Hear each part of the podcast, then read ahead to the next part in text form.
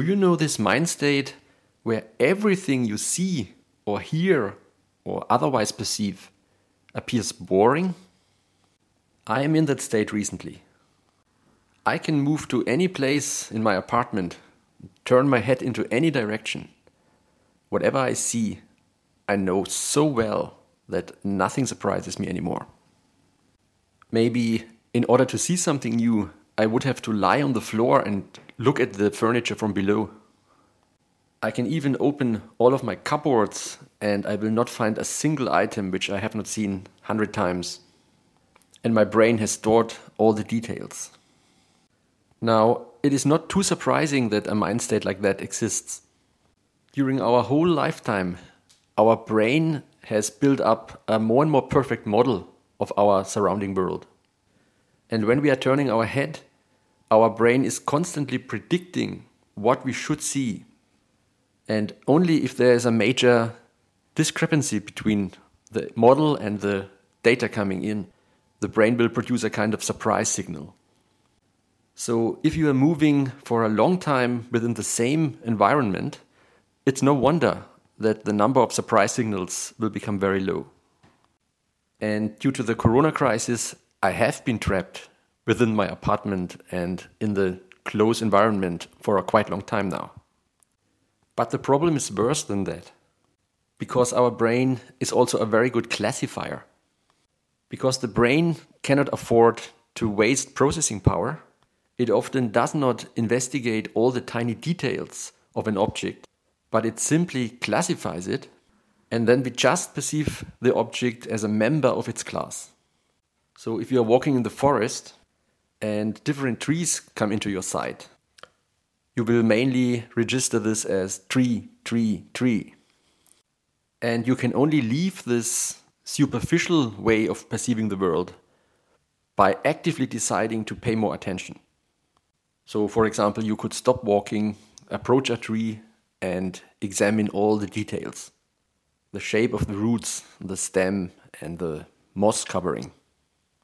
Now, the older you get and the more you have read and learned, the better your world model becomes. And eventually, you will also be able to classify more abstract things like ideas or theories. So, for example, when I'm searching in the internet for new articles in science or in philosophy, I now very often think, ah, I have read something like this before. This is just a variant of this in this theory. And so it only happens very, very infrequently that I encounter some information which appears really new. Now you might say, so what's the point? Isn't it a good thing that we understand the world better and better as we become older? Well, I'm afraid not. First of all, I think it would be quite dangerous to assume that one's world model is already good enough. It is normally a much better attitude to assume that you have so far understood only very little of the world and that most of your beliefs may be wrong. But for me, the main problem with this grown old world model is that my brain stops to produce surprise signals anymore. And as a scientist, I'm kind of addicted to surprise signals. I'm not sure actually how many other people are also suffering from this problem of constant boredom. But in this episode, I would like to talk about ways to overcome this. One possible solution would, of course, be to increase your search radius for new information. So you might simply spend more and more time on the internet and try out more and more different types of web pages. Read more and more books, listen to more and more podcasts. I have tried this strategy, and of course, if you tap into a very large number of information sources, you are bound to find from time to time a new nugget of new information. But you will encounter diminishing returns over time the number of new informations found will scale sublinearly with the number of information scanned. The second possible solution to the boredom problem would be to focus on a small part of the world, but then to zoom in to the, all the tiny details. So let me tell you a small example from my personal life here. Already since the very beginning of the corona crisis, I have made it a new habit to go for a walk every single day.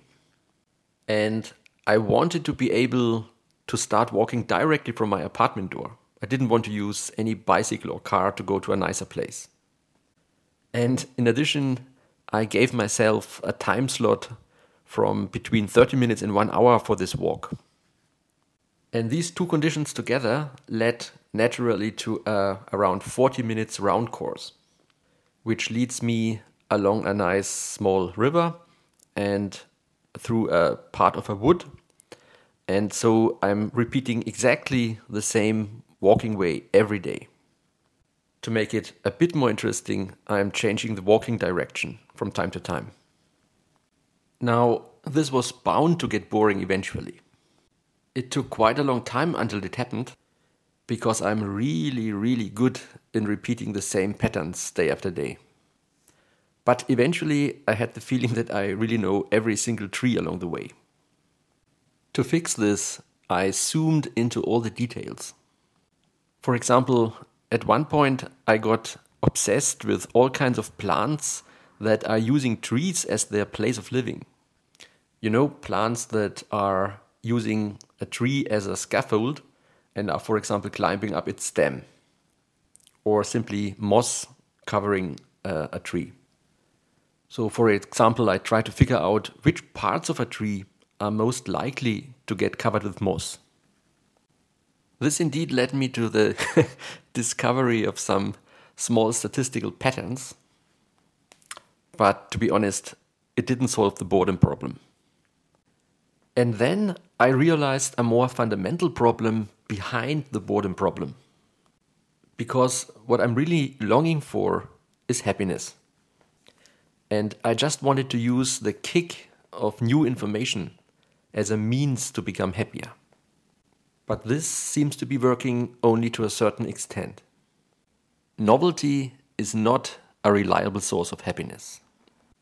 Think of it our brain is constantly building this hierarchical model of the world, and it is grouping similar objects into the same class or category. And as soon as we encounter an object, the brain is comparing the incoming data with the model, and it produces only a surprise signal if there are any differences. If there are any differences, the brain model is updated, and so next time we see the object, there will be no more surprise. So the frequency of these surprise signals will go down over time, and if this is the source of your happiness, the happiness will also go down.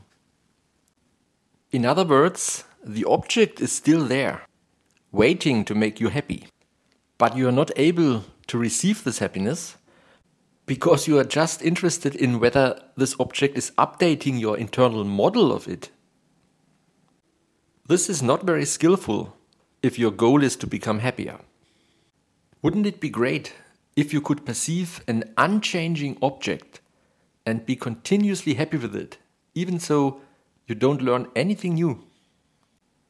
Something like that is absolutely possible.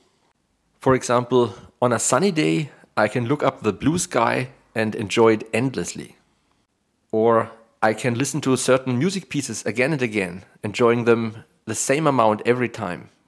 Or it's the same with some of my favorite foods. I don't need to change the recipe. So, why do I often feel bored in my apartment, but not when I look up the blue sky? You might think that it's simply easier to enjoy a piece of nature compared to the artificial objects that are found in our apartments. But on the other hand, we can enjoy pieces of art repeatedly such as novels or movies or music pieces or pottery.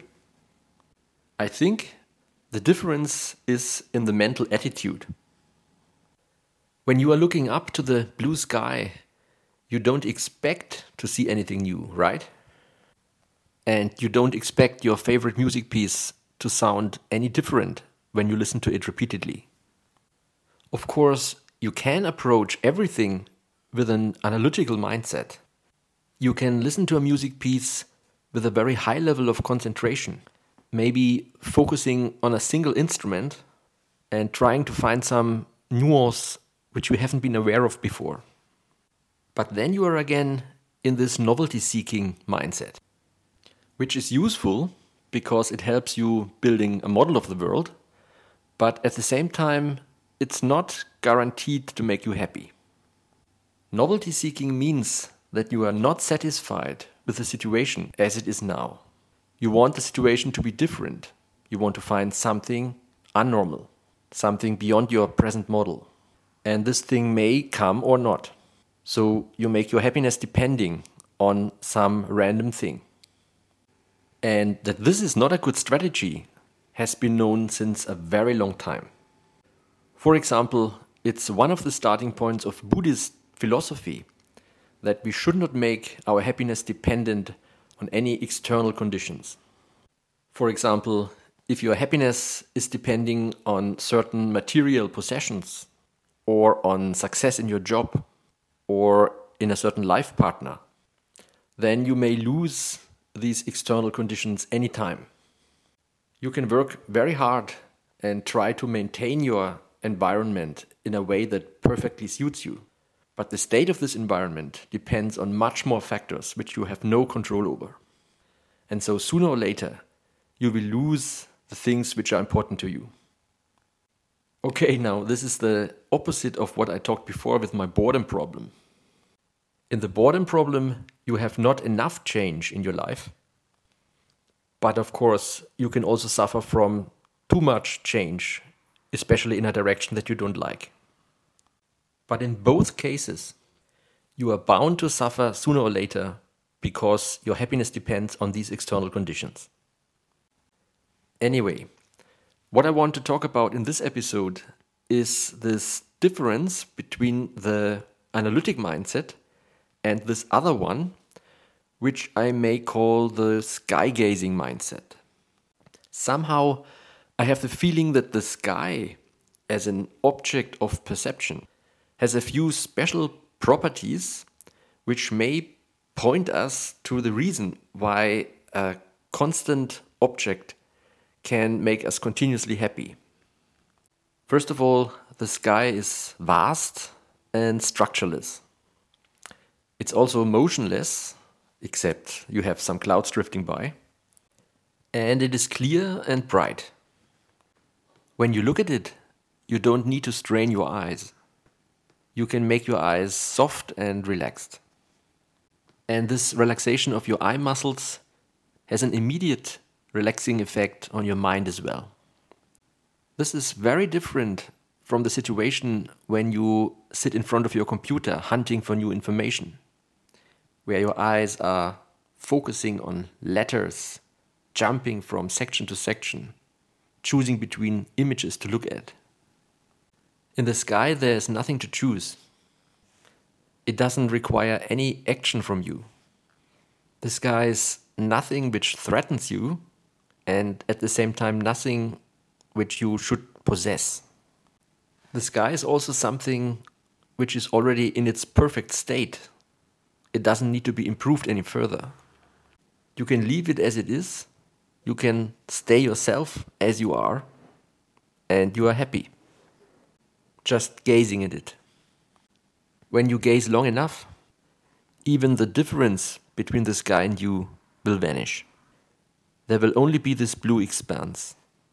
Nothing to understand, nothing new, just the same blue as it was always, but a perfect blue.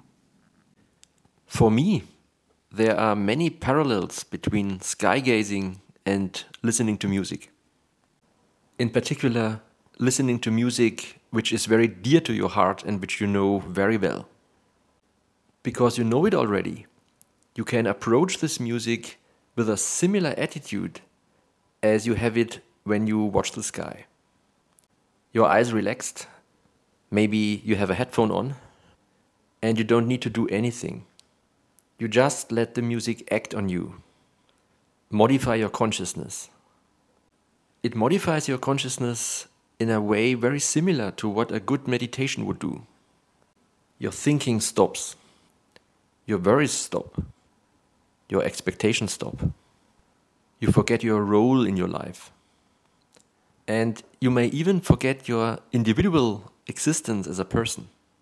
So, just similar to the way the sky and you became this blueness, now the music and you become one single thing.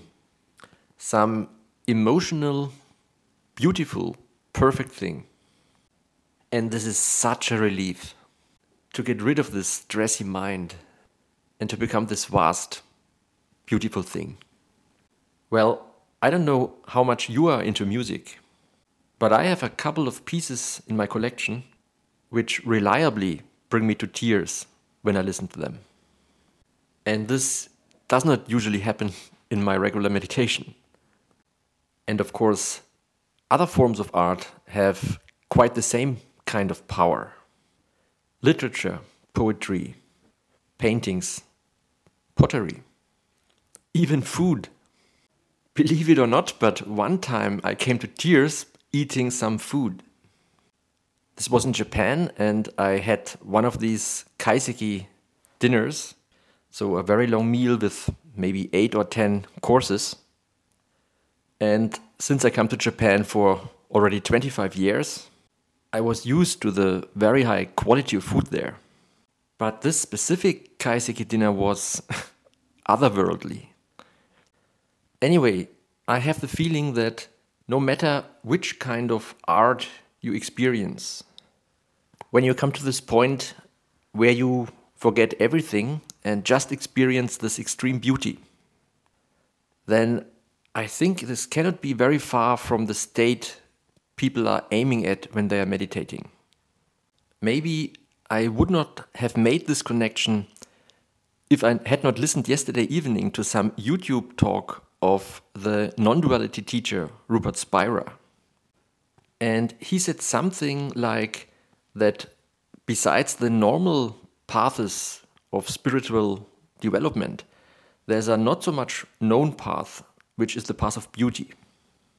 And I have to listen again to this section and maybe get some books about this topic. But I just wanted to let you know that in case that regular meditation is not your thing, how about getting completely absorbed in an art form and coming to a state that far transcends your normal life condition in a very regular and reliable way?